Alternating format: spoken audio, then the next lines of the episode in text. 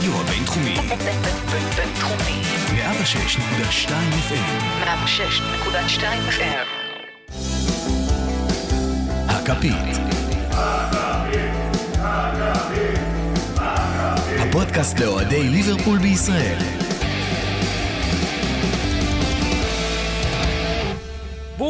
השבים לכפית, הפודקאסט לאוהדי ליברפול בישראל, פרק 53, 54, סליחה, כאן מהרדיו הבינתחומי בהרצליה, 106.2 FM, אני אריאל מורחובסקי, ויחד אליי מצטרפים קודם כל גיא רגב, מה קורה? החיים שלנו תותים, תותים. כבר פרק שלישי ברצף, אותה תשובה. ברבירו, מה המצב? וואלה, זמנים טובים להיות אוהד ליברפול. אני, אני רוצה לשיר שיר, אני יכול לשיר שיר? אתה יכול לשיר שיר. אחר כך, אני, ת, תציג את הפאנליסט. תשאיר, ואז. תשאיר, אתה חייב לנו, תשאיר. We gonna win the cup, we לא, gonna... ליג, ליג, ברבירו, לא ליג, לא שר ליג. קאפ, מוכן לשיר אתה קאפ. הבטחת. אני הבטחתי ופרצתי, אתם לא הייתם פה, השומר זרק אותי, זה היה שישי בערב. אה, זהו. זהו, ויש לה, אה, רותם לא פה, אה, רותם בשעה טובה ומוצלחת אה, השיג עבודה, לפחות די. עד אחרי הבחירות. אה, עבודה קבועה. ולבינתיים באנו, הבאנו לו פה לחנוך אה, פאנליסט חדש, אילן פירוטי, מה קורה? אהלן אהלן. אז זהו, כאן? אילן, אילן עבר מצד התחקירים לפרונט, דומה קצת למה שגיא בזמנו... זה כמו עשה שהמוצריות אצלנו? במולי בלומס, יש חלק, אחת מהן התקדמה להיות ברמנית. ברמנית? ואחר וואלה. כך אחראית משמרת. עכשיו היא באה עם עקבים, אתה מבין? וואי, וואי. אין עוד הבא. אה, אז זהו, אז אילן מצטרף אלינו פה, ואנחנו קיצור, אילן גיא ארבעתנו. אמר שאתה ברמנית. אני הייתי ברמן בעברי, רק שתדעו. שמע, ברמנית הזו עכשיו בלי עבודה, אז אולי אני גם בעתיד, לך תדע. ואז הוא נהיה בדיוק כמו רותם. אה, בחמישי שחקנו מול שפילד, לא ברור אם שפילד עשתה לסטר או שליברפול עשתה ליברפול. אה, ליברפול הייתה כל כך טובה, ש... פשוט נהיית כל כך טובה שלידה כל שאר הקבוצות פשוט ממש פחות טובות. גם עם סגל קצר, גם עם שני הילוכים פחות, היה משחק פשוט מעולה, גם אם כמעט לא היו שערים. אבל כאילו, כשהתכוננו לפרק הזה, באנו ואמרנו, כנראה שלא נדבר על אברטון, בואו נדבר על שפילד ועל כמה שגם בשתי הילוכים פחות אפשר לתת עבודה מדהימה, וזאת ליברפול, והולכים לקחת אליפות. ואז הגיע המשחק הזה, שהיינו בטוחים שלא עוברים, וחלק מהאנשים אמרו, בואו לא נעבור, וכנראה שגם קלופ אמר, בואו לא נעבור, עזבו אותי.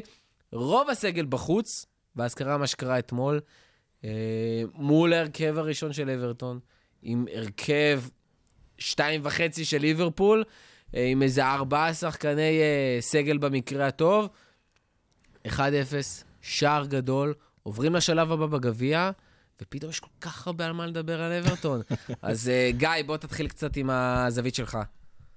תשמע, יש עומק בקבוצה. בזמן האחרון אני ככה עוקב על uh, מדדים שאני קורא להם ככה לוקחים אליפות, שזה איכות, גיוון, מינימום מאמץ ועומק. תקשיב, זה היה פשוט תענוג. עכשיו זה הפך לארבעה דברים שאיתם לוקחים את הטראבל? שאיתה... אנחנו נדבר על זה, לא רוצה טראבל. תקשיב, בכל המחצית השנייה לקלופ היה חיוך דבילי על הפרצוף. אה, כשנגמר המשחק, הוא... יש לו תמיד חיוך דבילי. לא, לא, לא, קוראים לזה להיות לא. גרמני ולשתות בירה. לא, לא, הוא לא שותה בירה אבל במשחקים, זה בדיוק הקטע. זה אתה לא אתה יודע מה הוא חושב. שותה לפני. תקשיב, או במחצית. הבן הבן פתאום אתה אדם, קורא אותו עם שלוקר כזה, וואי שטפן מאחורה. הבן אדם מסתובב עם חיוך שאימא שלי קוראת לו מדושן עונג, נחת רוח, פשוט, אתה יודע, הוא הסתכל על כל מה שקרה שם. קודם כל, אחרי המשחק הוא כבר המון המון זמן לא עושה את שלושה אגרופים לקהל, כי הוא אומר לצלמים שמחפשים את זה, אני לא ליצן. אתמול הוא לא עמד בזה. הוא לא יכל להתאפק, הוא הלך שם, חיבק את כל הילדים. אחרי השער של, של ג'ונס, הוא קרא לו, לחש לו איזה משהו באוזן. כשאליוט יצא, אה, זה, אתה ראית שהוא חיבק אותו יותר זמן מ- משחקן שיוצא, לחש לו עוד פעם כמה דברים באוזן, הוא פשוט היה שמח, שמח, שמח, שמח, שמח, כי תשמע, אחרי דבר כזה, ואגב, הוא אמר עוד משהו חשוב, חבר'ה, זה לא, לא, בואו לא נלמד את השחקנים שרק אם אתם כובשים שער מדברים עליכם, כולם נתנו שם הצגה. נאט פיליפס, אה, לרוצי, נקו וויליאנס, לדעתי הוא כישרון ענק, אה, אה, פדרו צ'יריבלה, ש, שנתן עוד פעם משחק הירואי, והרווי אליוט, כולם, כל אחד ואחד מהם מביא את המשחק של החיים שלו, דופקים על הדלת, רוצים לשחק בקבוצה הבוגרת, יש עומק בקבוצה, זה פשוט תענוג, זה פשוט כיף. אה, תשמע, רק גאווה. תקשיב, אני, אני אגיד, אני אצטרף לגבי ואני אגיד, קודם כל, קלופ היה מדושן עונג, כי, כי קלופ, הוא הגיע לסיטואציה כזאתי, שאין לו מה להפסיד. אתה יודע, הפסדנו את המשחק, ירד ממנו, אה, ירד ממנו, אה, ירד מפעל, הוא אומר, יגידו העיתונאים, זלזלנו, עלינו עם הנוער, ניצחנו, יצאתי גדול. כלומר, לא היה לו שום דבר מה להפסיד, בטח שהוא יהיה מדושן עונג. אתה יודע.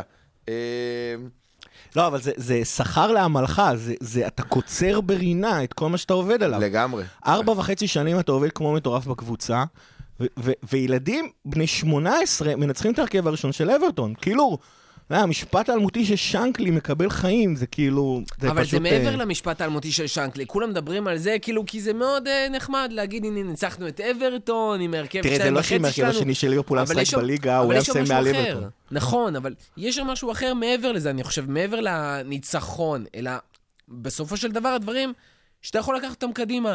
העומק, הסגנון משחק, פתאום שחקנים שלא ציפית מהם.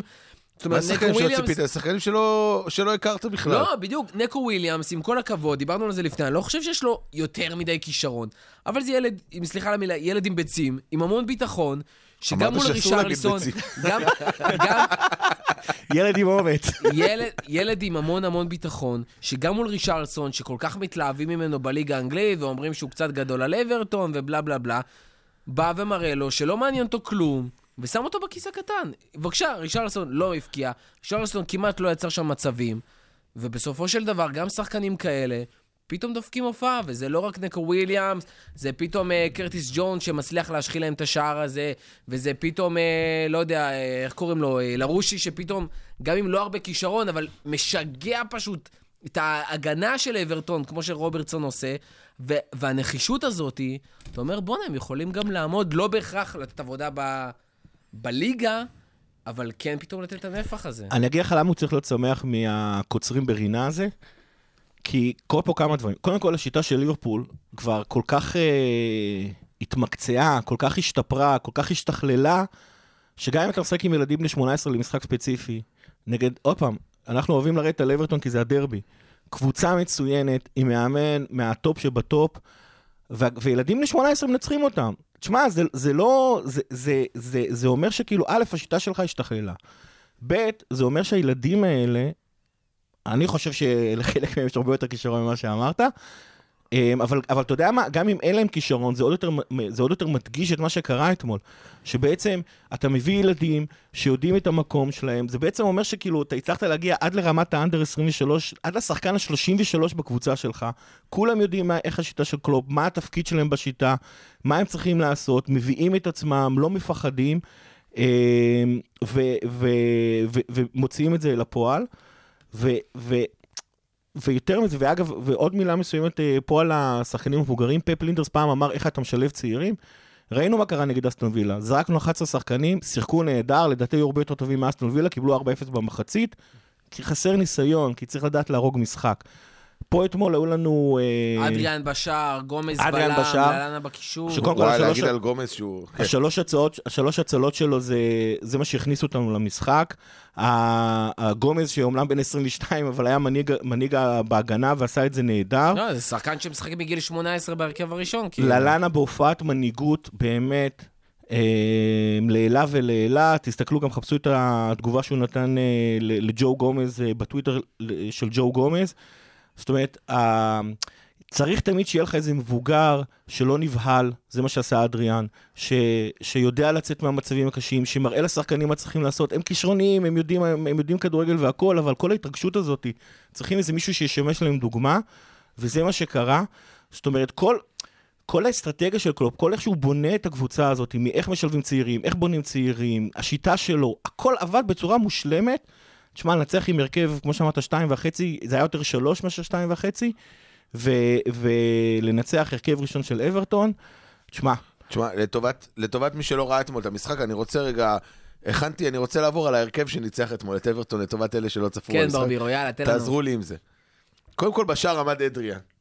ש... אדריאן! אתמול דיברנו, דיברנו על שמות ב- ב- בזה, ו... ואני צריך שתעזרו לי. אין לו שם פרטי או אין לו שם משפחה? כאילו, מה זה לו שם אדריאן? זה כמו מדונה, ליידי זה- גגה, זה פרינס? אדריאן מיגל, זה לא? השם, אה, כן. שם פרטי שלו, אדריאן סן מיגל, משהו, משהו, ספרדים יש להם שבע שמות, לא יודע מה. אז זה. אדריאן זה זה שם פרטי או שם אדריאן? זה שם פרטי. זה שם פרטי, הבנתי. אז הוא היחיד שהשם הפרטי שלו רשום על, ה... על החולצה. גם וירג'ל. אני עדיין חושב שהוא הגניבה של הקיץ. נכון. גניבה של קיץ. איזה קיץ היה לך? שתוק. מה, אה, ווסטה מתחרטים על זה. עכשיו- רכש וחצי. מגן ימני עלה ניקו וויליאמס, שבואו, זה שם של זמרת מפורסמת כזאת של אה, ילדות בנות 14-15 קנדית. אוהבות. זה, את- אני יכול לתאר לעצמי סיבוב הופעות של בילי אייליש וניקו וויליאמס, כאילו, זה נשמע מעולה. אני כבר רואה, אני כבר רואה איך, את- איך אני הולך לסבול ב rant הזה שאתה עושה עכשיו. אה, פיליפס, שבו, איך הוא הגיע? אתם יודעים איך הוא נט הגיע? פיליפס, נטלי פורטמן, אתה אה, מתכוון. אדוארדס, אדוארדס, זה סיפור אמיתי שהמצאתי כרגע.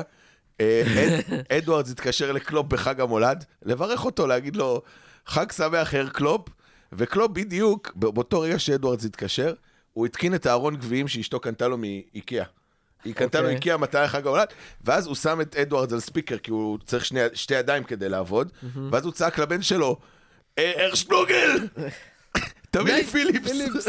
ופתאום הגיע לו פיליפס, מי, אף אחד לא יודע מי זה פיליפס, גם נט פיליפס בעצמו לא יודע מי הוא, הוא עדיין מחפש את עצמו. הבלם השני היה גומז שמצא את עצמו בגיל 22, ה- המבוגר האחראי פתאום בהגנה אחרי שמילנר יצא, ולידו שיחק הפרוספקט שלא יגיע לשום מקום חוץ משותף לדירה של גיא רגב, לרוצי, אתה הורג אותי. שנראה כמו מתאבק, אין לו שום קשר למקצוע לדעתי. אה, בקישור, אה, פוצ'ימוי ללאנה, אה, שעשה אותי קצת עיוור לראות אותו קפטן, אבוי לעיניים. צ'ירבלה, שלדעתי הוא כבר 50 שנה באקדמיה, מדברים עליו באקדמיה עוד מתקופת אה, שנקלי, הוא היה באקדמיה של ליברפול, מנסים להיפטר ממנו כבר שנים. אה, קרטיס ג'ונס, האיש שיודע להפ... הביא לנו כרטיס לשלב הבא. קרטיס לשלב הבא יודע להבקיע שערים עם אננס על הראש. אה, וזהו, ההתקפה הייתה, היו חמודים כאלה. מצא מין את מינו, הוא חמוד כזה, חמוד כזה, בא לך לחבק אותו כל הזמן שאתה רואה אותו על המגרש. הוא נראה כמו ילד שזרקו אותו לאיזה אירוע פתאום שהוא לא קשור. אה, אוריגי שהוא חייב לעקוץ את ארסנל, את האברטון. אברטון. לא משנה אם זה גול או בישול, לא כן. משנה מה, והרווי כפרה עליו עיניים של אבא. שהיה אתמול, לא, לא, איזה שיער היית מעדיף, של אוריגי או של אליוט? וואי, וואי, לא, אליוט נראה כאילו יש לו... יש לו איבר מין על הראש, עזוב אותך. מעדיף את אוריגי. אילן, אני רוצה לדבר איתך קצת על המשמעות של באמת החבר'ה הצעירים, מעבר לעניין של... אה, הם עלו, הם עלו כי לא רצו לתת לסגל הבוגר לשחק. הם נתנו הופעה, יש שיגידו יותר טובה, יש שיגידו פחות טובה, תלוי גם מי שיחק. אנשים לא כזה מתלהבים שהם הולכים להיכנס באמת לס- לסגל, עם זאת אנחנו מדברים על המשמעות של הסגל הרחב והעומק, והנה חצי מהם בערך אה, יושבים אצלנו על הספסל כמה משחקים בגלל פציעות. יש שם שחקנים שאנחנו באמת יכולים לראות מהם משהו, דיברנו על, אה, על וויליאמס, תשמע, יש לך טרנד בעמדת המגן ימני, איפה תדחוף אותו בשנים הקרובות בכלל, יש לו עתיד? שמע, אני חושב שלהרבה מהשחקנים פה בנוער יש, דווקא יש עתיד. קרטיס ג'ונס בכלל, הוא קיבל את הדקות שלו כבר מול, אה, הוא קיבל את הדקות שלו בליגה, אני כבר לא זוכר מול מי זה היה. זה בורנמוס. היה איזה, איזה עשר דקות, משהו כזה. עכשיו, זה לא הרבה, אבל לתת לשחקן בן 18 דקות בליגה, בכורה, זה די משהו מרשים. זה, של דבר זה לא ארווי אליוט שקיבל מול שפילד את השתי דקות שלו, גם אם זה היה מול קצת יותר, אבל גם ארווי אליוט, בן 16, דקות בליגה, לא כל שחקן בן 16 מקבל דקות בליגה אצל ליברפול. אולי אצל פולאם, אבל אצל ליברפול זה קצת יותר בעייתי. נקו וויליאמס, גם חסר לנו עכשיו מגן ימני שיחליף את טרנד. על פי מה שראיתי ממנו אתמול, ומהמשחקים שראיתי ממנו לפני זה, הוא יכול, אה, הוא יכול לעשות עבודה טובה מאוד, בתור רוטציה מדי פעם, קצת מנוחה לטרנד, או אפילו בסוף משחק, עם טרנד ממש עייף, או רובו אפילו, אולי אם הוא עייף, גם יכול לשחק עם מגן, דקה 85, אתה צריך מישהו שקצת ירוץ על האגף, קצת יפריע לשחקני כנף, למגנים של היריבים. לדעתי נקו וויליאמס יכול לעשות אחלה עבודה שם. עכשיו, מהם לשחקן שגם סוג של צעיר, גם סוג של פרש, מינמינו שבעצם נותן משחק ראשון אה, בהרכב כביכול של ליברפול, כבר מקבל אה, בג' על החזה של אה, אלופת העולם. אני חושב ש... אני אישית לא מאמין שאפשר לצפות ממנו למשהו עד סוף העונה, עד העונה הבאה. בסופו של דבר צריך את החצי שנה הזאת, כנראה שהוא גם לא יקבל יותר מדי דקות בהרכב הפותח. ממה שראינו אתמול במעט, ובכל זאת עדיין מול הגנה הפותחת של אברטון, אנחנו יכולים כבר להתחיל לראות משהו ולחבר את הפאזל של מה יהיה התפקיד שלו בתוך ליברפול? אה, אני חושב שדווקא כן. אה, יש לו מהירות בסופו של דבר, הוא יכול אולי לשחק בכנף, אני לא בטוח שזה למה שקלופ הביא אותו, אבל מחצית ראשונה הוא באמת היה קצת שקט, קצת אולי אה, היה צריך להכיר את הקבוצה, זה גם קבוצה סגל ב', סגל ג'. הוא יפני, הוא מנומס. הם לא אה, עושים רעש. הוא מחכה בשקט הם גם שימסרו לו. מנקים את החדר? הם הלבשה אחר כך. שקטים. אתה כן. מבין בשביל מה הביאו אותו? ככה הוא חוסך את המשכורות. נכון. אה, בכל מקרה, אני באמת, במחצית שנייה הוא באמת נראה, יותר טוב. עבד טוב מאוד ביחד עם ארווי אליוט, כמעט קיבל שם איזשהו גול לשער, זו בעיטה טובה מאוד לשער, שנעצרה על ידי הבלם של, של אברטון. הוא הצליח לחבר שם התקפות, קצת מסירות טובות, לרוץ בין הצ'אנלים. יש שם, יש שם עתיד, יש שם משהו שמאוד מוחשי, שאנחנו יכולים לראות אותו בזמן, מאוד בזמן הקרוב. בעיקר, דעתי, על תפקיד פרמינו. זה מה שהוא עשה אתמול. אני לא יודע אם הוא, כאילו, שזה נקודה למחשבה, אבל אני לא יודע אם זה, זה באמת התפקיד שלו. זאת אומרת, אה, הוא יכול לשחק בכל אחד מהעמדות של השלוש הקדמיות. הוא יכול לשחק גם בתפקיד של אה, הקשר 50-50, בטח ההתקפי יותר. מע- מעניין לראות, קלופ אמר שהוא... יש, יש יותר מדי עמדות שהוא יכול לשחק בהן. הוא אמר את זה כמובן לחיוב, וזה מעניין לראות אה, מה יהיה. אתמול הוא באמת שחק בתפקיד של פרמינו, היה בסדר גמור. בטח, אה, בטח למשחק בכורה. אני חושב שהוא עשה את התפקיד שלו אתמול מעולה. מבחינתי התפקיד שלו זה להכניס ינים לקופת המועדון, ואת זה הוא עשה נפלא אתמול. תשמע, גיא, אני יודע שאתה רוצה להגיע לשם, אז בוא נדבר על זה עכשיו. אה, בסופו של דבר, אני חושב שקלוב בעצמו היה בכיף מוותר על המפעל הזה, על להתקדם בגביע ולתת לעצמו קצת שקט. בסופו של דבר הצעירים רצו להתקדם, רצו עוד משחק, מתקדמים לשלב הבא. אם אני לא טועה, עלינו לרבע גמר גביע? לא, זה נכון, כבר, סיבוב רביעי. סיבוב לא, רביעי. 32. כן. 32? יש לנו עוד. מספיק שם כן, איפה שמינית. להתמודד, אז יש עוד לא מעט. אתה חושב שיש מה לדבר בשלב על זה? אני מאמין שלא, אבל... אני יודע מה התשובה, אני סתם אה, מרים, אבל בשביל אנשים לא. שמאזינים, שנייה, האם שווה לנו באמת להמשיך ולתת לצעירים האלה את ההזדמנות, ולתת להם קצת חיזוקים פה ושם, בשביל הסיכוי של הטראבל? כי בסופו של דבר, בליגה, יש לנו אוויר לנשימה. זאת אומרת, זה לא שהם... אתה נותן עליהם איזה עומס מטורף, זה שחקנים שלא משחקים. זה לא פעם יש לך כבר שני גביעים. העונה, זה זה קוואטרוטוטופל. איך שלא תקרא לזה. בסופו של דבר, יש לך אופציה. לעשות פה טראבל היסטורי, במיוחד כשאתה כל כך הרבה כבר פער יחסית ממנצ'סטר סיטי ולסטר. למה לא להשקיע שם? אני, תשמע, על פניו, ואתה פתאום שומע את כל הבאז הזה אצל כל האוהדים, אנחנו 17 נקודות מסיטי, אוהדים זה עם דפוק. אוהדים זה היה. מוזר, אני נותן להם קרדיט, אוהדים זה היה מוזר, אני כבר במשך לא, חודשיים, אנחנו כולנו שם, אנחנו כולנו חודשיים, כולל אותך. מנסה לשכנע שהאליפות סגורה, ואתה, לא, לא, לא, לא, לא, לא, לא, לא, לא, לא. פתאום אנחנו 17 נקודות מעל הליגה, אנשים מתחילים לפרטז על טראבל, על אבל זה. בצדק, יש כאילו... אז בוא אני אסביר. אז אני- בוא בוא אני אסביר, כי... כי 17 נקודות אחרי בפוטנציאל, כן, חודשיים, זה לא... אחרי חודשיים שאני אומר שהאליפות סגורה, אני רוצה לצנן את ההתלהבות. אליפות סגורה בהינתן לזה שאנחנו ממשיכים את האסטרטגיה של המועדון, שזה אליפות ואלופות. אם אנחנו לרגע נוריד את הרגל מהגז, מהדבר הזה, אז אנחנו כבר לא נצבור נקודות באותו קצב, סיטי תתחיל להתקרב, אם נתחיל לאבד פוקוס וכל מיני דברים כאלה. העובדה שאני בטוח שאנחנו לוקחים אליפות, זה כי אנחנו באמת 17 נקודות מסיטי, ואנחנו ממשיכים את הפוקוס שלנו גם באליפות וגם באלופות. ברגע שנעשה משהו אחר, זה יתחיל להתפורר לנו, ואנחנו נתחיל לסכן את עצמנו, וחבל. עכשיו, אמ, האסטרטגיה של אליפות ואלופות לא באה משום מקום. אחד, אין לה תארים היוקרתיים. שם נמצאת היוקרה, שם נמצא גם הכסף, ובכמות המשחקים שיש שם, אנחנו שומעים את קלופ, כמה הוא בוכה על עומסים, ב- לא בוכה, הוא מתלונן בצדק על העומסים, על העובדה שלשחקנים אין, אה, אה, אין זמן מנוחה, בטח כאלה שמשחקים בנבחרות, בטח כאלה שמשחקים באליפויות יבשתיות או במונדיאלים. אה, העומס עלינו הוא פשוט בלתי נסבל, ולכן הוא לא רוצה להתחיל, להתחיל לשחק איתם במפעלים שהרומנטיקה איתם, הסיפורים, ראינו איזה סיפור נהדר היה, יש לנו עכשיו בידיים עם הצעירים של ליברפול, אה, אבל, אבל כסף הם לא מכניסים, עולים יותר ממה שהם שווים. אה, וזה, והוא לא, פשוט לא ישקיע את הכסף. מילנר מה- נפצע. משהו, מילנר נפצע אגב לדוגמה. מה שהוא כן עושה, וזה אני נורא נורא אהבתי לראות במשחק הזה, אתה לא רוצה לבוא לשחקנים שלך לשים את ההרכב הראשון ולהגיד להם, חבר'ה, תשמרו על עצמכם, אל תשחקו רציני, לא, הוא, הוא ממנף את זה, הוא נותן לשחקנים המחליפים הזדמנות לשמור על הכושר הגופני שלהם, על כושר המשחק שלהם, הוא ממנף את זה, לתת את זה לשחקנים הצעירים, הזדמנות להתפתח, לצבור ניסיון, ואז הוא אומר להם, כמו שהוא אמר אה, במסיבת העיתונאים, ואז הוא יכול להגיד להם, חבר'ה, זה ה-DNA של ליברפול. ליברפול נלחמת, אנחנו אינטנסיביים. אבל זה לא סוג של כסת"ח שהוא עושה, כי תכלס לקלופ הכי קל לבוא ולהגיד, שמעו, אם אני מפסיד, זה צעירים, זה הרכב שני, אין לי מה להפסיד. חוץ מזה, זה בסדר, זה נותן לי מנוחה. זה גם מה שאני מצד אמרתי. שני, אם הוא מנצח, הוא אומר, תראו, הוא. זה ה-DNA של המועדון, אה, איך השחקנים האלה שיחקו מול אברטון, תראו מה אנחנו שווים. זה יש לנו, כמו שאורי רוזן אמר גם בשבוע שעבר, בפרק הקודם, זה השחקנים, אתה יודע, עד השחקן האחרון במועדון, הם יודעים את התפקיד שלהם, יודעים מה הם עושים.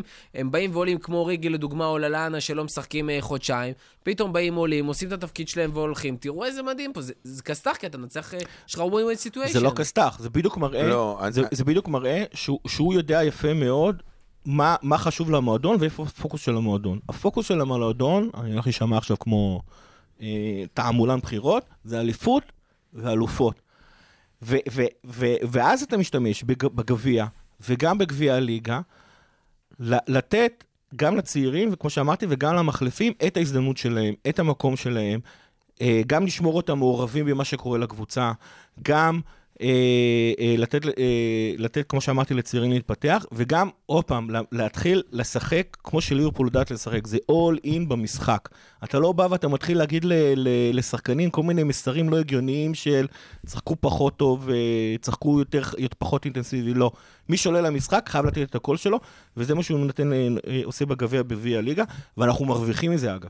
אנחנו גם מרוויחים מזה, כי מה שקורה עכשיו, זה שיש לך את הקבוצה, את ההרכב הראשון, שבאה להשקיע בתארים שבאמת מעניינים אותנו, שמשקיע, שהולכים, ל- אה, שמשקיעים במקומות שיחזירו לנו כסף ויאפשרו למועדון להתפתח מצד אחד, ומצד שני אתה מנצל את המפעלים הפחות חשובים, ואלה שיש שם פחות כסף, ואתה בעצם מאפשר לעצמך לבנות את העתיד של המועדון ולשמור על המחליפים שלך אה, אה, מעורבים. וזה בעצם ווין ווין ווין סיטואשן. ושוב פעם, תזכרו, בשאר אירופה, ואתה מתחרה איתם בליגת האלופות, אין לך, אה, שם עוד, הגביע עוד הרבה פחות חשוב, הם לא משקיעות בו, ברצלונה וריאל מדריד, אה, בדרך כלל מוגרלות נגד קבוצות קיקיוניות, עולות שם עם ההרכב השלישי שלהם, משחקים אולי את החצי גמר ואת הגמר, ואז הם באות פרש גם לליגה וגם לליגת זה, יש להם. גם גביע אחד ולא שתיים, שמתפרסם הפוקוס הזה טוב, זה מאפשר לנו לשמור על הקצב, זה מה שאנחנו צריכים לעשות. לא לאבד את האסטרטגיה, וקלופ אמר שהוא לא ייתן ל- לרגשנות להשפיע, ואתם יודעים מה? וואלה. פחדנו, אני, האמת, אני, אני, כשהסתכלתי, כשראיתי שזה דרבי, אמרתי, בטח הוא בכל אופן יעשה איזשהו שילוב, כי בכל אופן דרבי בגביע, אסור להיות מושפלים חס וחלילה וכאלה. זה לא מעניין אותו. זה לא מעניין אותו. יש, יש, את, יש את התוכנית, יש את האסטרטגיה, יש את הקו, ממשיכים איתו, וזה מה שיביא לנו את התארים, חבר'ה. אף אחד מכם לא רוצה ל- לסכן, אה, סליחה, אף אחד מאיתנו לא רוצה לסכן אפילו שש, עוד שלב בליגת האלופות, אה, בשביל עוד שלב בגביע. ממש לא. ברור שלא. א- אני מסכים עם גיא ואני אגיד את זה קצת יותר פשטני. אה, גם כשחשבתי על דרבי, אמרתי, וראיתי את ההרכב, אמרתי, וואו, אחרי ה-5-0 נגד אה, וילה, לא רוצה להיות מושפל בדרבי, לא רוצה להיות מושפל באנפילד, אבל וואלה, כלומר, איך שראיתי את ההרכב, אמרתי, טוב, קלופ ויתר על הגביע, יצא מלך, מבחינתי טראבל, אתה יודע, זה, כמו שגיא אומר, זה אחלה צ'ופר אם יקרה, זה די תלוי בהגרלה.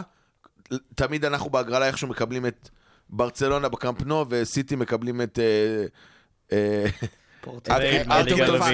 פורטוול, או כל מיני קבוצות שבואו, המציאו אותם רק כדי שיהיה לסיטי, נגד סיטי להיות מוגרלים בגביע. כאילו, לא סתם סיטי לוקחים אה, דאבל כבר שתי לא עונות. דאבל, סיטי. שילמה על זה, סיטי שנה שעברה שילמה על זה, שהלכה על, על הקודרופל, הם אמרו את זה. אנחנו הולכים, מועדון כמו סיטי, על כל התארים, הם באו עייפים מול טוטנאם בליגת האלופות והם שילמו על זה. אני אומר לך, אם סיטי היו, היו עושים זה את מה עבר שילם שאנחנו... על זה, לא? עם, גם, אבל, אני, אבל, אבל סיטי מועדון כל כך טוב, שאם הם היו הולכים על דאבל, כמו זה, שליברפול עושה. כמו שליברפול עושה, טוטנאם לכאורה. לא הייתה, טוטנאם לא הייתה, הם היו, הם היו מתעתים מטוטנאם בקלות, הם לא היו מגיעים למצב שעבר בכלל משפיע. נכון, הם, והם. שילמו את זה, ואני חושב שבגלל זה קלופ מאוד מאוד ממוקד, ואני רוצה שנשמור את זה. אגב, once האליפות תהיה סגורה, אז אתה תראה שבאמת בליגת האלופות הוא, הוא ייתן, שם הוא ייתן, ל... אז הוא יתחיל לתת מנוחה בליגה.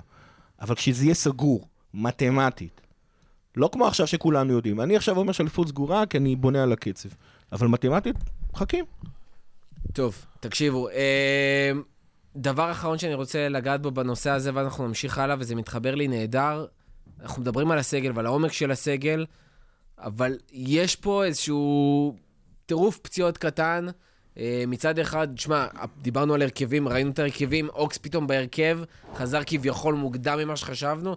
אני לפחות לא ציפיתי שהוא יחזור בכלל בינואר, פתאום אה, אוקס חוזר לנו ככה אני חשבתי שהוא גמר את העונה. שראיתי אותו עם הקביים וזה, ועם ה... אמרתי לך, הוא קפץ עם הקביים, זה היה נו, נשמע הוא הזוי. קפץ עם הקביים. אבל אמרו שייקח זמן, לא יודעים מה הולך שם, זה לא היה ברור. ובטח עם הוא ההיסטוריה שלו. משחק 20 דקות, מה שכן, מילנר נפצע אחרי 6 דקות כבר על המגרש, שלדעתי גם, מה שזה היה נראה שם, החליף אותו אליל ערוצי. אליל ערוצי. אה, ש- תשמע, מילנר היה נראה כאילו באמת יש לו איזשהו קיבוץ כזה קטן, בסוף הוא הלך, הוא דרך על הרגל כמו שצריך. במקרה שלו באמת אני מניח שזה לא ייקח יותר מדי זמן, במיוחד עם ה fitness של מילנר, אבל יש פה איזשהו בלאגן כבר שנוצר עם העומס בקבוצה. כל הזמן דיברו על העומס של סיטי ואיך זה מפיל אותם, ותכף גם ניגע בזה, אבל אנחנו בסופו של דבר כבר תקופה בלי פביניו, כבר תקופה בלי מאטיפ. אה, לוברן. אליס, אליסון היה פצוע, לוברן עכשיו פצוע, פתאום גומז כבלם רביעי כביכול, משחק בהרכב וגם נותן עבודה. אה, מילנר, קייטה שוב נפצע, אוקס היה לפני שנייה פצוע, פתאום גם הקישור נהיה. קצר. שקירי שוב נפצע, אנחנו פתאום נכנסים לאיזה סמטוחה מטורפת. איך לעזאזל, כאילו, מצד אחד אני אומר, וואי, איזה סגל מטורף, בדיוק אנחנו מדברים על זה. מצד שני, זה כבר מתחיל להיות בקטע של, אנחנו נצליח לשכפל את תחילת העונה שלנו, את החלק הראשון, או שאנחנו מגיעים לאיזושהי צומת דרכים סופר בעייתית.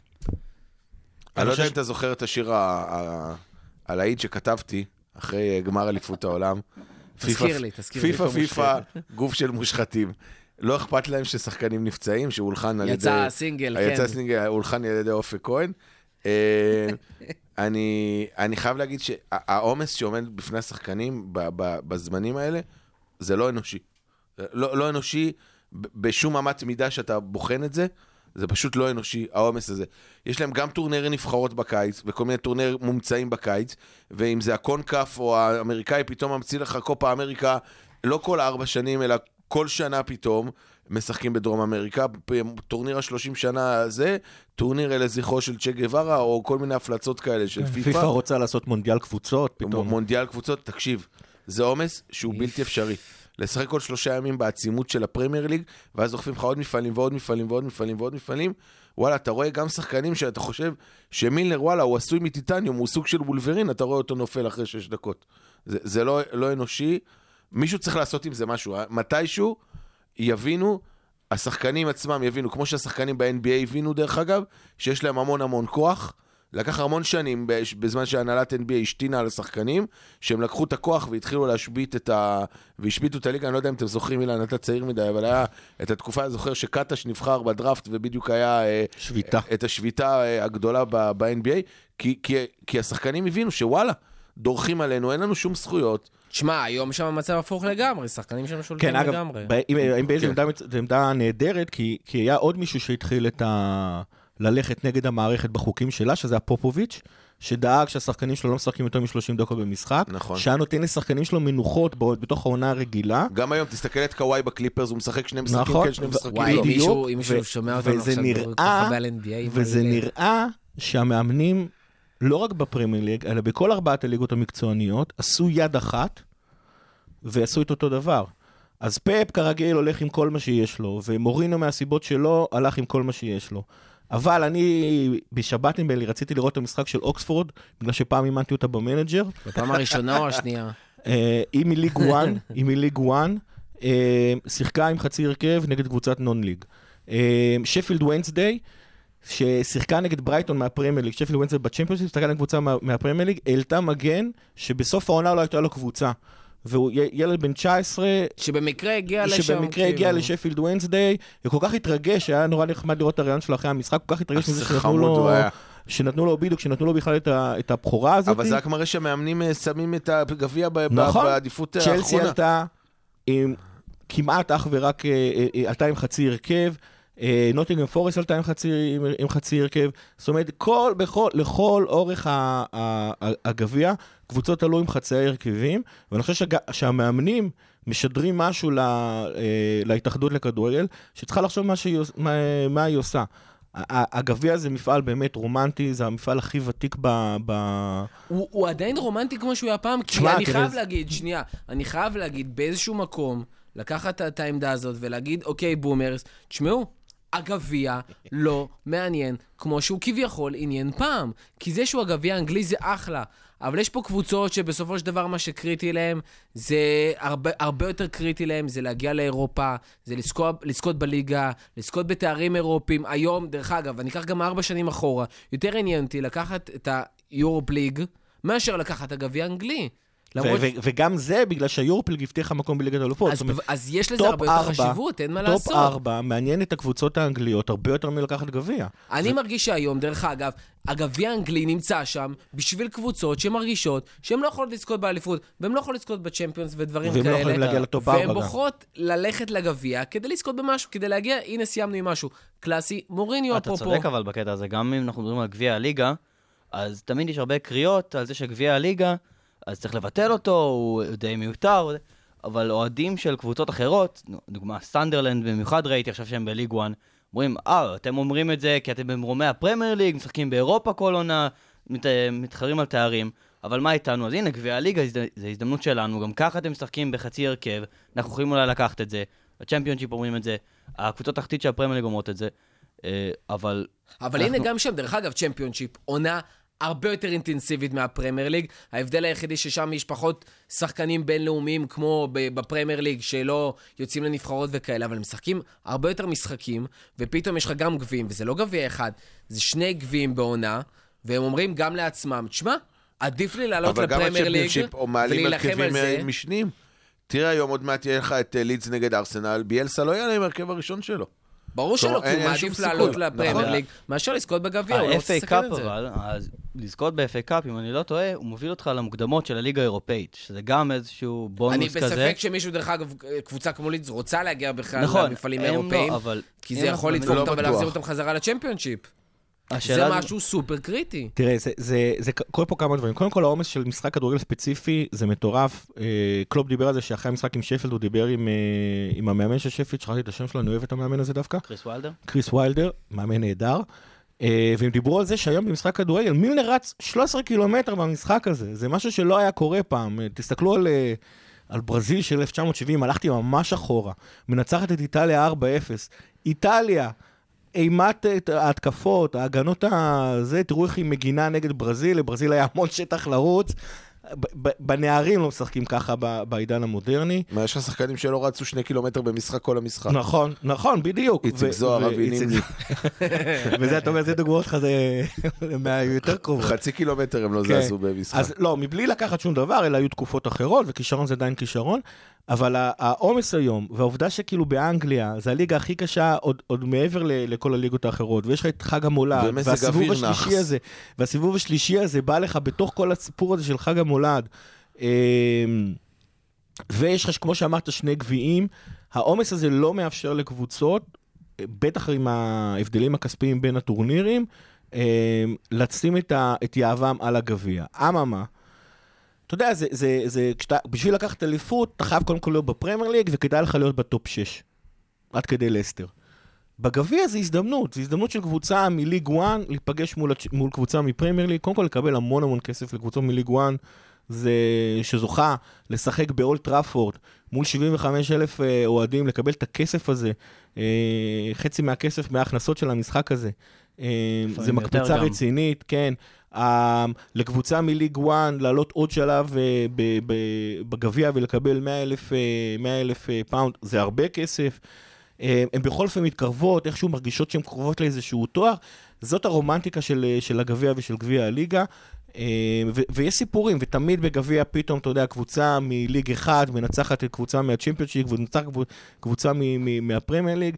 אין מה לעשות, זה, זה, זה באמת, זה רומנטיקה שכל אוהד כדורגל יכול להתחבר אליה בקלות, וח, וזה באמת חבל, זה, מבחינתי זה באמת חבל, אבל באמת שאין מה לעשות. אומרת, ובעיקר חבל שאתה מחפש סיפורים רומנטיים, ובשנתיים האחרונות זוכה סיטי. גם. לא, אבל גם עכשיו בליגה הצרפתית, עכשיו הייתה הליגה האחרונה שהיה לה גם גביע הליגה וגם אה, גביע המדינה. הם ביטלו את גביע הליגה. אולי עכשיו גם באנגליה יבטלו את גביע הליגה, נוכל באמת לראות את כל הסיפור הזה אה, של שוב, הגביע אבל הרגיל. אנגליה חייבת להיות אחרונה, אבל- באנגליה מסורת זה חשוב. בסופו של דבר זה, זה גם יגיע, ואם אנחנו מתייחסים רגע למסר הזה שכביכול המאמנים משדרים, אני אגיד לך יותר מזה, קלופ כבר אמר שזה לא ריאלי. אה, נונו, המאמן של וולפס, באמת אמר, עזבו, אם אנחנו מדברים פה על גומלין או על הערכה, עזבו שטויות, בואו נסיים את ה-90 דקות האלה ונגיע לפנדלים, אני הרבה יותר מעדיף את זה. הלוואי, הלוואי. אה, זה בתור צופה אני כבר מעדיף שכחנו את זה. כבר להגיד שעד הסיבוב הרביעי כולל, יש משחק חוזר, רחמנא ליצלן אם אתה עושה תיקו. עכשיו, עכשיו קרה. יונייטד עכשיו עם משחק זה חוזר. לא, זה כבר לא אולי. זה לא משדרים אולי משהו, זה בפירוש אומרים את זה. לפי מה שקראתי היום, אתמול, משהו כזה, איגוד השחקנים פנה, חלש ככל שיהיה, אבל איגוד השחקנים פנה להתאחדות, אמר להם, תקשיבו, זה לא ריאלי.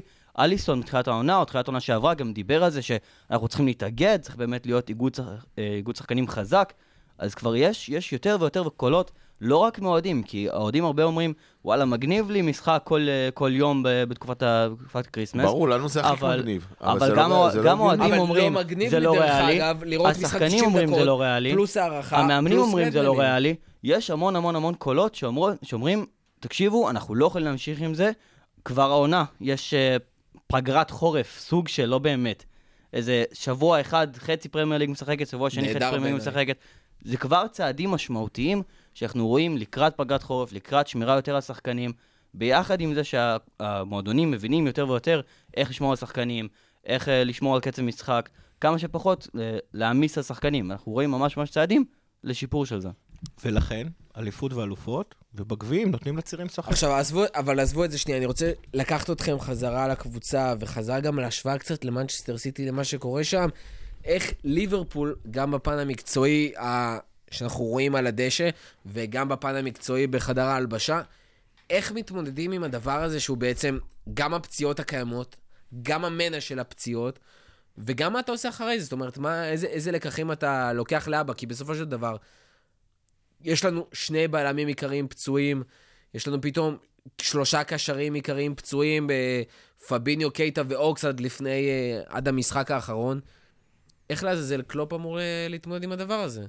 אז אה, כן, באמת, כאילו, אם אנחנו מסתכלים על הפציעות של השנה, ביחס לסיטי, דוג, יש לנו בערך אותה כמות פציעות, אם אנחנו גם מדברים על עמדות, אז גם לנו, גם לסיטי, חסר בכל עמדה כמה שחקנים. אדרסון ואליסון היו פצועים לאיזשהן תקופות, בהגנה, בהתקפה, בקישור. לשתי הקבוצות חסרות אה, אותה כמות שחקנים פלוס מינוס, אה, בערך עשר פציעות לכל אחת, לאורך העונה שהייתה עד עכשיו. אה, אבל ליברפול באמת צריכה להתמודד עם, ה- עם הפציעות האלה הרבה יותר טוב. אם אנחנו מסתכלים נגיד על הפציעה של הפורט, סיטי עכשיו קורסת. כנראה שהפציעה של הפורט היא כן איזשהו חלק עיקרי מזה, זה לא החלק, זה לא מה שגורם לכל הקריסה הזאת, כי בסופו של דבר, לא, אבל אתה אומר אותו, אותו סכום פציעות, אבל אתה אומר לפורט, לפורט מבחינתי שווה ערך לתגיד עכשיו, ונדייק פצוע לשמונה אבל אם אני שבועות. אסתכל על אליסון, היו לנו תשעה משחקים, אני לא טועה, סך הכל, בלי אליסון העונה, שמונה בהתחלה, ועוד עכשיו מול אבל אברטון הבאת שהיה את. אדריאן, גנבת הקיץ, כמו אבל, שאמרתי קודם. סבבה, אבל אז לא, אז אני למה... חושב שלפורט, אתה יכול להשוות אותו מבחינתי, שאני לוקח את ההגנה של סיטי ואני משווה את לפורט, זה רק לווירג'ל. אבל אם אני מסתכל, על- משחק מול שפילד, גם שלנו, גם של סיטי, סיטי- סיטי שיחקה שבוע לפנינו, מסתכל על הספסל, לנו היה ארבעה שחקני נוער על הספסל, היה אליוט, וויליאמס, קרטיס ופיליפס שרק הגיע, לסיטי היה שם את uh, קנסאו, uh, או קנסלו, איך שלא מבטאים את השם שלו, uh, היה להם את אוטמנדי, והיה להם גם את מנדי. זה שלושה שחקני הגנה בכירים, פפ רכש אותם בסכום גדול מאוד, כמה זה היה? 30, 40, 50, 60 אלף.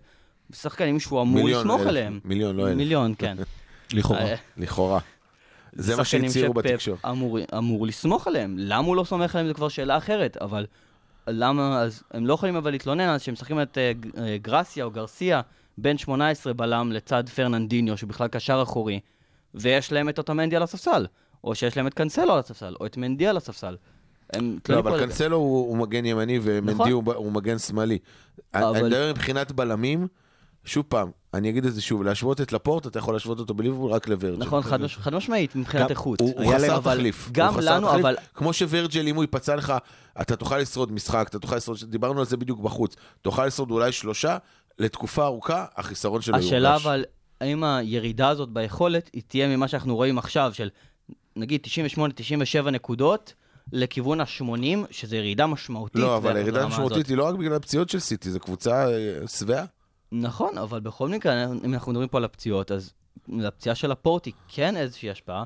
אה, אנחנו ראינו פציעה של פביניו, ראינו פציעה של אליסון, בהחלט שחקנים בכירים, חשובים מאוד לשיטה, חשובים מאוד לסגל, ואנחנו מצליחים להתמודד עם זה, חד משמעית. בואו בוא נדבר שנייה על איך ליברפול באמת גם נסע למנוע את הדברים האלה, כי ראינו כשקלופ הגיע קצת אחרי, אה, שהרכש שלו זה לא רק רכש של שחקנים, זה רכש מקצועי של אנשים שהוא יכול לסמוך עליהם, ובסופו של דבר גם מעבר למי לשים על המגרש ומתי, וכמו משחקי גביע, לתת להם שנייה לנוח, יש דברים שקורים במאחורי הקלעים של המועדון, שמשפיעים על מה שאנחנו רואים בפועל. אז באמת, בקיץ הראשון של קלופ כאן, זה היה יולי 2016, אז אה, קלופ עשה רכש של אה, שתיים מהצוות המקצועי שלו, הביא אותם מביירן, אה, הוא העריך אותם מאוד כשהוא היה בדורטמונד, גם מוערכים בביירן מאוד על ידי לואי ונחל, על ידי פפ ארדיולה, הוא הביא אותם בקיץ, אה, אז אנחנו מדברים על אה, אנדריאס קורנמא- קורנמאייר, שהוא מאמן הכושר ואחראי הכושר, ועל אה, מונה נמר, שהיא אחראית התזונה. שתי שחקנים מאוד מאוד משמעותיים בתחום שלהם, מאוד מאוד מאוד, מוערכים. באמת, מונה נמר, אנחנו נדבר על התזונאית, אז היא, היא מתאימה לכל שחקן בעצמו איזושהי תזונה מסוימת, בהתאם למטאבוליזם שלו, בהתאם לאיך שהגוף שלו בנוי, בהתאם לכמה, בהתאם לפציעות, בהתאם לחזרה, בהתאם לדיאטה שהוא עצמו אוהב. אה, היא באמת עשתה שם איזשהו שינוי משמעותי במועדון, אה, גם נותן לשחקנים אפילו ברמה של, אם אתם אוהבים לבשל, קחו אוכל הביתה, קחו מצרכים הביתה, תבשלו בעצמכם, או בואו קחו ארוחות בוקר ל- ליום למחרת, אה, נדאג לכם לזה. אה, אנדריאס קורנמאייר גם מוביל מאוד מבחינת אה, אימוני כושר, בונה אימוני כושר מאוד פרטניים, גם כמכלול לכל הקבוצה, גם פרטניים לשחקנים עצמם. אה, שוב, בהתאם למצב פציעות, בין אם הוא חוזר, בין אם הוא פצוע לטווח ארוך, בין אם הוא פצוע לטווח קצר, אם הוא יכול לרוץ יותר, יכול לרוץ פחות, למילנר יהיה יכול לרוץ יותר, מאשר נגיד דוגמה גומז, אז יהיה להם אימון כושר אחר. תשמע, גיא, אני רוצה שנייה גם לקחת חזרה לדברים שדיברנו עליהם, ואחד מארבעה פרמטרים כביכול של הריצה לאליפות, וזה העניין של באמת לדעת לשמור על קצב מתון. זאת אומרת, ראינו במשחקים האחרונים איך אנחנו יודעים בכל 45 דקות, 20 דקות לשים פול גז, ואז 25 דקות לקחת איזשהו שני הילוכים אחורה, ובסופו של דבר אחת המטרות העיקריות זה לשמור על כושר משחק לטווח ארוך. פשוט תשימו לב שליברפול ברגע שהיא מובילה בשני שערים, הקצב של המשחק יורד. אה, זה באמת העסק הזה של המינימום מאמץ. אנחנו לא... אנחנו לא... יש הרבה רעש למה ליברפול לא דורסת כמו סיטי. אנחנו לא מחפשים לנצח 8-0. זאת אומרת, אה, זה בדיוק כמו הקטע הזה של, אה, של אנחנו הולכים על אליפות ואלופות, ואם יבוא הגביע, סבבה. אנחנו מנצחים 2-0, ואם עכשיו אנחנו נשים את השלישי ואת הרביעי ואת החמישי, כמו שקורה לנו לפעמים, אה, זה גם טוב. שימו לב שהעונה לא הגענו לחמישה שערים, סליחה, הגענו לחמישה שערים נגד אברטון, אבל זה באמת היה משחק אחר, אגב, גם עם חצי הרכב באותו משחק. אה, מול לסטר נתנו את משחק חיינו עם ארבע, אנחנו בדרך כלל שמים שלושה שערים ומטה. אה, היה לנו סדרה של שבעה משחקים אה, רצוף של שתיים ואחד, חלק מהם דווקא היינו בפיגור והיינו צריכים להתגבר על זה. אבל אנחנו שומרים על הכושר של השחקנים. קלופ הרבה פעמים הוא אומר במסיבות עיתונאים, שכשהוא קובע את ההרכב, יש את הדברים שהוא יודע שהוא יכול להחליט, אבל הרבה פעמים מי שמחליט לו זה הצוותים הרפואיים. זה, זה אותם מדדים אה, ש, שאילן התחיל להזכיר פה, שיודעים על כל שחקן ושחקן כמה דקות הוא יכול לשחק, מה הכושר שלו, מה הסיכון שלו לפציעה. התחום הזה נהיה מאוד מאוד מדעי, מאוד מאוד, אה, אה, סליחה, יותר ויותר ויותר מדויק. ויכול להיות שראש הצוות הרפואי יבוא לקלופ, תשמע, מילנר, 60 דקות, לא יותר. ואתם רואים את זה הרבה פעמים ש- של חילופים, נראים לא הגיוניים, למה דווקא מאנה יורד ולא סאלח, מאנה חילוף הרבה יותר טוב. מהבית. כן, מרגיש שהוא בא איתו חילוף שהוא בא מהבית. איתו מהבית. שהוא בא איתו מהבית, ש- שכאילו דווקא מאנה אין קשר למה שקורה במגרש. נכון, בדיוק. והוא גם לא בהכרח מקצועי כדורגל, נכון, אלא נכון. מקצועי של... זאת אומרת, אנחנו רואים הרבה מאמנים מכניסים שחקנים, יודעים שמכניסים אותם דקה 60, כי ככה זאת הטקטיקה כרגע, אונאי אמרי קלאסי, ועם זאת קלופ עושה דבר דומה, אבל חילוף שהוא נטו כשירות, כשירות פיזית, והוא גם יודע ששחקנים לא 100% כמו שהוא רוצה, לא מעלה אותם בכלל לשחק. נכון, ושימו לב מה קרה. כשאנחנו באנו נגד סיטי ולסטר, בטח בחוץ, ידענו שחבר'ה חייבים לבוא פה על ה... מהדקה הראשונה, איך קלופ אמר, אפילו אני רוצה שמוכר הנקניקיות יביא את המאה אחוז שלו, עלינו למשחק כמו מילוע של תותח, ניצחנו את המשחק הזה ולא נתנו לא ללסטר ולא סיטי סיכוי להתקרב. אבל היו המון המון משחקים, נגד ווטפורד למשל, שזה היה נראה כאילו אנחנו לא רוצים לשחק. אה, אז גם היה צהריים, ווטפורד הגיע לשלוש הזדמנויות שהיו צריכים להיכנס הם לא נכנסו, ואנחנו הבאנו את ה-2-0 שלנו בשקט. שימו לב גם משחקים אחרים, כמו נגיד אה, אסטון וילה, שהסתבכנו רציני, והיינו צריכים. אסטון וילה, והיינו צריכים לשחק עד הדקה האחרונה, אבל הדוגמה שהכי ממחישה את זה, זה מה שקרה נגד טוטנאם בבית. קיבלנו גול, באמת לא מחויב המציאות אה, דקה ראשונה. 75 דקות, נתנו אולי את 75, או את אחת מ-75 הדקות היותר טובות שלנו בעונה הזאתי. איך שהגיע 2-1, ירד, ה, ירד, ה, ירד הקצב. אה, פתאום, פתאום טוטנאם הצליחה לשחק, עד, עד הדקה 75 טוטנאם לא בעטה לשער יותר מעבר ל, ל, לדקה הראשונה. פתאום אה, היא, היא, היא, היא התחילה לשחק, אבל אנחנו כבר היינו ב-2-1, המשחק היה בידיים שלנו. ועם זאת, אבל גם מקצועית יש לנו כנ"ל פריבילגיה. לעשות כן, את זה. כן, פריבילגיה. זאת אומרת, אתה, אתה יודע שאתה הרבה יותר טוב מהקבוצות האחרות, אין מה לעשות, אתה יודע מה? אפילו לא הרבה יותר טוב. אתה יותר טוב מהקבוצות האחרות, וב-2-1, עם היכולת שיש לך, והרכב השחקנים שיש לך, אתה יכול לשבת מאחורה קצת, אתה יכול קצת להוריד את הגז, כי אם הם ייקחו את הכדור לרגליים שלהם, בסגנון המשחק שלנו, עם היכולת של השחקנים שלנו, תוך שנייה יוצאים להתפרצת וסיים גם את השלישי. נכון, נכון, גם, שזה קרה לנו אגב נגד לסטר שהסתבכנו בקטע לא מוסבר לחלוטין. אה, אגב, עוד משחק כזה, היה ארסנל, הובלנו 3-0, דקה 60, ירד, ירד הקצב, פשוט ראיתם את זה. היו איזה שני חילופים שם בדקה 60, כל הקצב ירד, פתאום ארסנל הגיע לשער, אפילו הצליחה לכבוש. ומהבחינה הזאת, אגב, זה למה אני נורא נורא אהבתי את המשחק מול אה, שפילד יונייטד, מבחינתי זה היה משחק מושלם, כי פשוט שלטנו על המשחק. בלי ו- להתאמץ. בלי להתאמץ. והייתה דומיננטיות מוחלטת, שפילד בעטה בדקה החמישית, בדקה השביעית ובדקה ה-87, וליברפול בלי להתאמץ הזה שלטה מול קבוצה שאומנם עלתה מהצ'מפיונס ליג, אחת הטובות כרגע בליגה, בטח אחת משתי הקבוצות היחידות שמשחקות מעבר למה שציפו מהם, והייתה דומיננטיות מוחלטת, בלי מאמץ, זה מאוד מתקשר אה, אה, אה, למה שאילן הסביר על הצוותים הרפואיים שלנו, ושוב, הרבה פעמים הם אלה שאומרים לקלופ מה כן מה לא. טוב, אז ליברפול עוברת שלב בגביע. ליברפול לקראת המחזור ה-21, אחרי 20 מחזורים, משחק חסר. אה, תשמע, 19 ניצחונות מ-21 משחקים, מ-20 משחקים, סליחה. הפרש 13 על סיטי, משחק חסר. 14. 14. 13 מסין לסטר. כן. זה- עדיין סיטי, זה כן. סיטי יותר טובה. לגמרי. כן, כן, כן. כן, אה, לא, הוא... ואנחנו ממשיכים למשחק ש... דווקא בגלל הסיטואציה הזאת, פשוט ספציפי בגלל הסיטואציה הזאת, הפך למשחק כאילו פחות חשוב מבדרך כלל. ליברפול מול טוטנאם, בלונדון, אצלם בבית, מול מוריניו, שבפעם האחרונה שפגשנו אותו בעצם פיטרנו אותו ממנצ'סטר יונייטד. אה, שזה הדבר הכי גרוע. ששקירי עשה אי פעם. נכון. תשמע, סולשר לא... הפיטורים האלה. עלו באליפות, סתם. סולשר דווקא סבבה לנו. אה, כן, גם סולשר כפרה, עליו שיישאר. אז אנחנו פוגשים את. טוטנאם, פוגשים את מוריניו בפעם... פעם האחרונה היה אחרי שפיטרנו אותו בעצם, אה, ממש רגע לפני. אה, אבל טוטנאם גם מגיעה, כאילו, אתה לא יכול להגיד בדיוק איזה טוטנאם אתה הולך לקבל, חוץ מזה שלמרות המאמן החדש שלה, לא הרבה השתנה שם בטווח הזה שהוא נמצא. קודם כל, משהו שיעניין רק אותנו האוהדים, אם אנחנו מנצחים את המשחק הזה, אה, אז אנחנו דברים עושים... שמעניינים רק אותך ועוד חמישה אנשים בעצם. מעניינים את האוהדים וישאלו את קלופ במסיבת עיתונאים, אני מבטיח לך. אוקיי. סיטי בעונת המאה שלה ניצחה 20 מ-21 משחקים, סליחה, 19 מ-20 משחקים ואז זה תיקו. אם אנחנו מנצחים, אנחנו עושים 20 מ-21. שיא חדש, רק אומר, ל-21 משחקים. אה, אבל כמו שקלופ תמיד אומר במסיבות העיתונאים, זה הדבר היחידי שמעניין אותו, הדבר האחרון, שיאים זה הדבר האחרון שמעניין אותו, מעניין אותו לנצח את המשחק. אה, זה באמת שאלה איזה, איזה טוטלם נקבל. כשמוריניו אה, מונה, אז מן הסתם היה אפקט מאמין חדש, ארבע ניצחונות בחמישה משחקים, מאז ניצחון אחד מארבע, כולל הפסד לא מוסבר מול צ'לסי, שעלה לי בפנטזי הרבה נקודות. אה, מפתיע שלא הצלחת בפנטזי. כן, מפתיע שלא הצלחתי בפנטזי.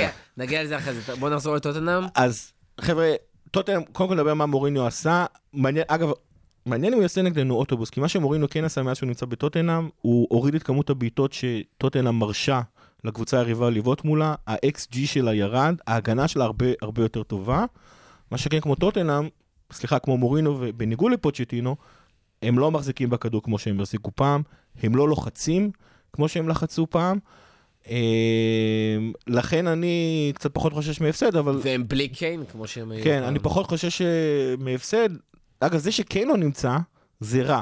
כי מה שזה יאפשר לו זה לשחק חמישה שחקנים אה, בהגנה, שלושה קשרים דפנסיביים כמו שהוא אוהב לעשות, ולוקאס מורה וסון שמחפשים לנצל את, ה, את השטחים מאחורי המגינים שלנו, אז הוא יכול לעקוץ אותנו. אה, ליברפול הראתה שיודעת להתמודד עם זה, מורין עדיין מחפש מה, מה הפורמולה הנכונה בטוטנאם, אז אני מקווה שלעקוץ הוא לא יצליח. נשאלת השאלה אם אנחנו נצליח לשבור אותם. אה, טוטנאם הגנתית הרבה יותר טובה. בוא, אה, אילן, דבר איתי קצת יותר מבחינת מה שקורה שם במשחקים האחרונים, כי הייתה להם התחלה טובה, קצת הידרדר. הדבר היחידי שאפשר להגיד שדווקא, קצת בניגוד למה שגם אומר הסגל שם, דווקא ההרכב שם די מתאזן ודי מתעצב לו לפי מוריניו. אה, כן, ההרכב באמת, אה, יש שם איזשהו איזון, הוא קצת מנסה, 4-2-3-1, 4-3-3. יש לו קצת רוטציה בקשרים, זה גם הרבה מגיע מהפציעות שיש לטוטנאם עכשיו, אנדומלה פצוע, קיי נפצע עכשיו, סון בכלל היה מורחק אחרי צ'לסי. יש שם באמת איזשהו התהפכויות מבחינת סגל. אה, אם אנחנו מדברים אבל מבחינת ההגנה, אני אישית לא יודע עד כמה אה, טוטנאם יכולה לעשות מולנו אוטובוס. אני לא חושב שיש להם את האנשים שהם יכול, את הסגל שיכול לשחק מולנו ככה. לא יודע כמה אורי יכול להיות הגנתי. דייר הוא בערך הקשר ההגנתי היחיד שיש להם בכושר, ש, שיכול לשחק ככה. אנדומלה פצוע, לא סלסו, לא באמת, ב, לא באמת משחק יותר מדי. אני לא יודע עד כמה הם יכולים לשחק מולנו הגנתי. זה, זה עניין של צפיפות. זאת אומרת, עוד פעם, אני, אני מסכים שלטוטנהאם אין לכאורה את השחקני ההגנה, נגיד כמו שלנפולי היה בשביל לעשות דבר כזה, אבל זה, זה פשוט יותר עניין של צפיפות. אתה שם חמישה שחקנים אה, בקו האחרון, שלושה, שחק... שלושה קשרים אחוריים, משחק ספציפי, המון משמעת. יש להם בכל אופן שחקני הגנה מאוד מאוד מנוסים, הם, הם כולם יורדים בכושר שלהם, גם אלדרווילד וגם uh, ורטונגן יורדים בכושר שלהם, אבל, אבל הם שחקנים מנוסים, שחקנים שיכולים uh, לתת הוראות לכל שחקן איפה לעמוד, למה וכמה, לצופף מאוד את שני הקווים, לא לאפשר משחק בין הקווים, לא לאפשר את ההאף ספייסי שאנחנו אוהבים. Uh, לא יודע, לא יודע, כאילו, בגלל זה, כי- כי עזוב, נו, זה מוריניו, הוא לא שועל יודע, נבלה. אין מה לעשות. עזוב, קל, קל. הלוואי. 1-0 זפזפ. קל. לא, לא. שתיים ומעלה. שלוש, אתה יודע מה? ארבע אפס. 4-0. 4-0. אתה רוצה עוד פעם 4-0. לפרוץ לפה? ארבע אפס. לא, עזוב, קל, לא. הוא הפעם, אני צריך לפרוץ. זפזפ, זפזפ, קל. גיא, 1-0. אתה פורץ ב-4-0? ב-4-0. אני כבר לא צריך לפרוץ, אני כבר ממחזור שמונה לא צריך לפרוץ. אמ, לא יודע, יש, יש לי איזושהי תחושה כאילו שזה יהיה כזה דווקא שפילד סטייל, מאשר 4-0. כאילו הוא לא, לא יהיה מדהים, אבל הוא יעשה חיים קשים. אנחנו נעשה כזה הילוך שני, יהיה קצת... אה, ואם לא- ואם לא נפתיע, כמו שהפתענו את שפילד בדקה הרביעית, אז אה, זה יכול. להיות כפית מהסרטים. תקדם, קל. אני לא. חושב שיהיה יותר מדי כפית. יהיה משחק לא משהו לדעתי, כאילו נשלוט, יודע, לא נשלוט ביד רמה. לא יודע עד כמה יהיה כפית. טוב, ברבירו, אתה רוצה לתת לי את הפינת הברבירו השבועית שלך? בטח, כאילו, מה זאת תשמע, אומרת? אתה רוצה לתת לי עוד פעם אה, טיפים לנסיעה ללונדון? כי נראה לי כבר עשינו את זה לא, 500 פעם. חלילה, חלילה. אז אה, טוטנאם, אה, מי שלא יודע או לא שמע, החליפו מאמן. ואנחנו היום יוצאים במשחק חדש. אני הבאתי את שבעת רגעי מוריניו הכי, הכי בהיסטוריה, ואתם מוזמנים להצביע אחר כך. בין המצביעים, באפליקציה. בין המצביעים יוגרל חיבוק ממורכו. אה, לא, אבל מורכו תעלה, נעשה הצבעה אמיתית. עכשיו תמרוך אותך בק. נו, מורכו. תחבק. לא, מורכו הוא... מורכו ידע לעשות גם חיבוק טוב. נעשה סקר פתוח וכל. התשובות יהיו שמר. קדימה. לא, חלילה. טוב, אז אה, ככה, 2003, אה, מוריניו מאמן פורטו, מאמן צעיר, מדיח את יונייטד באולט טראפורד, ואז מה שהוא עושה, פורץ לדשא כמו אחרון האוהדים, במחווה על הגיא לוזון, מטורפת כאילו, וזה בעצם היה המפגש הראשון עם, אה, עם, עם התופעה הזאת אה, שנקראת מוריניו. אה, שלנו תמיד כיף לראות את יונייטד מודחת, בטח באולט טראפורד. אה, ואז בקיץ הוא איכשהו, אנחנו ברגע שתיים עכשיו, כן? איכשהו משכנע את רומן אברמוביץ' להביא אותו ל... לצ'לסי? לפרויקט בצ'לסי, ואז איזה כתבת שם שואלת אותו על הסגל שיש לה, ואז הוא אומר לה, את שוכחת את הדבר הכי חשוב, יש להם את ה special one, כלומר, הוא אמר, מעבר לסגל יש גם מאמן, ואז הוא הגדיר את עצמו כה special one, אחרי שהוא זכה עם פורטו בליגת האלופות, ככה הוא הציג את עצמו, ומאז הוא הוכר בתקשורת כה special one. רגע שלישי שמאוד אהבתי אצל מוריניו, זה זמן שמינית גמר ליגת האלופות אה, נגד ברצלונה. הוא מאשים את רייקארד בתקשורת, אה, שהוא נפגש עם אנדריאס פריסק, שהיה אז השופט, שהם נפגשו בזה, ואז מרחיקים לו, לא זוכר את איזה שחקן הרחיקו לצ'לסי, ממש חמש דקות אחרי ה... כמובן שמוריניו אה, כעס על השופטים. הוא כעס על השופטים, הוא אמר מוריניו לתקשורת כעס על השופטים, שהוא- לא. ש- מה פתאום, שרייקארד שפרי. נפגש עם פריסק בהפסקה, כמובן שזה אה, סיפור אמיתי שהוא המציא באותו רגע. בדיוק אה, כמוך. ואז הוא מורחק לשני משחקים. זה הרגע השלישי. רגע רביעי מתקשר לרגע השלישי. כן. ההרחקה, הוא היה אמור אה, לרצות אותה נגד ביירן מינכן ברבע הגמר, ובמהלך המשחק תפסו אותו, מנסה להסתנן לחדר ההלבשה של הקבוצה, בתוך מה, אתם זוכרים? סל כביסה. איש המשק של צ'לסי ניסה להבריח אותו לחדר הלבשה בתור סל כביסה, זה הרגע הרביעי.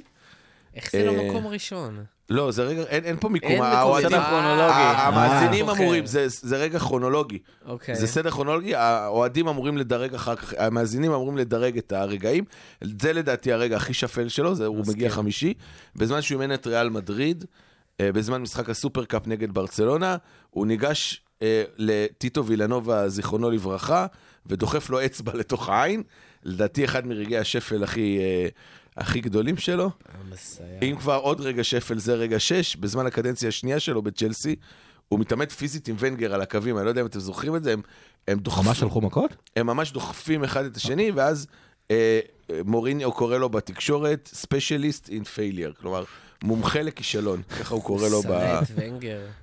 ב, בזה, והרגע הרגע האהוב על כולם, אה, שהוא, אה, אני קורא לזה מקרה שלושת האצבעות, שהוא מאמן את יונייטד, הוא מפסיד לטוטנאם 3-0, ואז אחת הכתבות, אה, יש לו כנראה אישו עם נשים גם, הוא מיזוגן לא קטן כנראה, איזה כתבת. שואלת אותו אה, על המשחק, והוא אומר לה, מרים לה שלוש אצבעות ואומר לה, את יודעת מה זה? אז היא אומרת לו, התוצאה של המשחק. ואז הוא אומר לה, לא, זה שלושת אליפויות פרמייר ליג שיש לי, יותר מכל שאר מאמני הפרמייר ליג ביחד, כי אז לפפ היה שתיים לדעתי, ול... היה לא, רק אחד. לפפ היה. לא, רק לפפ היה או משהו כזה, הוא אמר, יש לי שלוש כמו לכל השאר, אה, ואז הוא יוצא מה... יוצא מהמסיבת וצועק, ריספקט, ריספקט, ריספקט עם השלוש זה, אחד הרגעים האהובים עליי בכל הזמנים, שני מחזורים אחר כך הוא מפוטר.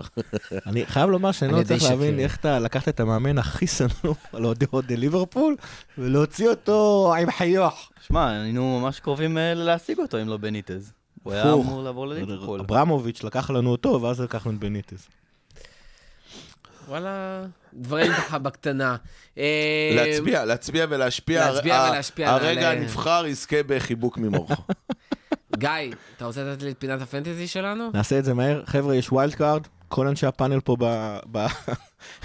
של הכפית כבר ניצלו אותו, זו ההזדמנות שלכם לשנות את אה, עתידכם בזה. אני עד אל המשחק של תאמינו לאף ליברפול, אחד, שום דבר לא יעזור עד. המשחק של ליברפול נגד שפילד, הייתי גם מקום ראשון וגם מקום שלישי. נכון. ובשבוע 21 ניצח אותך דותן סגל עם 78, קצת חובות, שבוע 20 ניצר דביר חמד בוכריס גם כן עם 78, שבוע 19 עוד פעם גיא שקד, 83 נקודות, איך הוא מגיע שלי. ל-80 נקודות כל הזמן? לא נוגע בפנטזי. אבל כיוון שהוא לא אוהד ליברפול אז נזכיר גם את דימה שלייפן שהביא 76 נקודות באותו שבוע, ובכללי, גיא ברזילי מוביל עם 1269, תום פלג 1250, יוסי גודמן 1236. נאחל להם שימצאו עבודה. תשמע, רותם כבר לא, מצא, לא, אולי גם הם חבר'ה, ימצאו. לי והוא תשלחו לא לי משחק טיפים, לי- למרות שכבר ניצלתי את הווילד קארד, אבל תשלחו לי טיפים. שלחו, תשלחו, אולי זה יעזור לנו במשהו. אה, אם יש לכם נושא ככה לאחרונה, לפני שאנחנו סוגרים? ברבירו? אני? gonna win the league. לא, we We're gonna win the league. We're gonna תן win the לי cup. עוד תן לי עוד. משחקים של הילדים האלה, תן לי, תן לי לווריד. תן לי, אתה יודע איזה תקופה נפלאה זאת להיות אוהד ליברפול? אני אומר לך, בתור מישהו שאוהד את ליברפול כבר 30 שנה בלי אליפות, ואוהד הפועל כפר סבא בעוונותיי, זה לא זמן טוב להיות אוהד, אוהד הפועל כפר סבא, אבל זה זמן נפלא להיות אוהד ליברפול. אני רק פעם אחת אתה לא הצלחתי... מתגעגע לאוצ'סון? קצת. פעם אחת הצלחתי קצת. לבוא בשני ליוני, שנה שעברה. הגעתי עם חזה נפוח למקום העבודה שלי, לכל הילדי ברצלונה אה, בר מצווה שטסים לקמפ נו, באתי עם חזה מנופח, זה, זה, רציתי לבוא גם אחרי המשחק נגד ברצלונה, אבל זה היה ביום הזיכרון, אז היה לי פחות נעים לעשות את זה, אבל בשני ליוני באתי עם חזה מנופח, זה זמן נפלא להיות אוהד ליברפול, זמן נפלא, תן לי רק להתענג על זה, שלא ייגמר, שלא ייגמר, שלא ייגמר. שלא ייגמר לעולם, זה גם מיום הזיכרון. נכון, כן. זה מיום השואה. אבל. אה, we're gonna win the league. אילן, משהו לסיום? we're gonna win the treble. We're gonna win the travel. אה, אתה רואה? פה יש מישהו מאמין ואפילו בלי כיפה. ארווי טוב. אליוט תעשה לי ילד. ופאה. תודה רבה לכל מי שהיה איתנו עד הסוף, מזכירים לכם, אתם, אנחנו נמצאים גם בפייסבוק, גם באינסטגרם, חפשו הכפית, חפשו כפית פוד באנגלית, תנו בלייקים, בתגובות, שתפו. אה, רוצו, לש... אנחנו רוצים לשמוע עוד מכם, דרך אגב, גם הפרק הקודם עם אור, אור יאוזן, לכו ותאזינו אם עוד לא האזנתם, היה פרק מדהים ומעולה. אה, מדעים, ממיין? ונעלה את הסקר גם עם, אה, על הרגעים של אה, מוריניו, ואם אתם. רוצים ככה סקר להצביע. סגור, אבל שלא יהיה לי שמר כל שלא תגובה. יהיה שמר כל התגובות. אני לא חושב כמה בעמוד אפשר לעשות את זה, אבל אולי נעשה את זה בחוג אוהדים של ליברפול. אם אתם מסיימים להאזין עכשיו ב SoundCloud, מעולה, תנצלו את הזמן, תנו לזה לייק לטרק ותגובה, חשוב. שומעים ב Apple, תנו איזה דירוג, ככה חמש. פרגנו לנו. אה, תודה רבה לכל מי שהיה איתנו פה היום, לכל הפאנל, תודה רבה לברבירו, תודה רבה לגיא, תודה רבה לאילן שהצטרף אלינו היום, ואולי גם יהיה איתנו בהמשך. אני הייתי אריאל מורחובסקי, ועד הפעם הבאה, לפטר. הכפית. הפודקאסט לאוהדי ליברפול בישראל.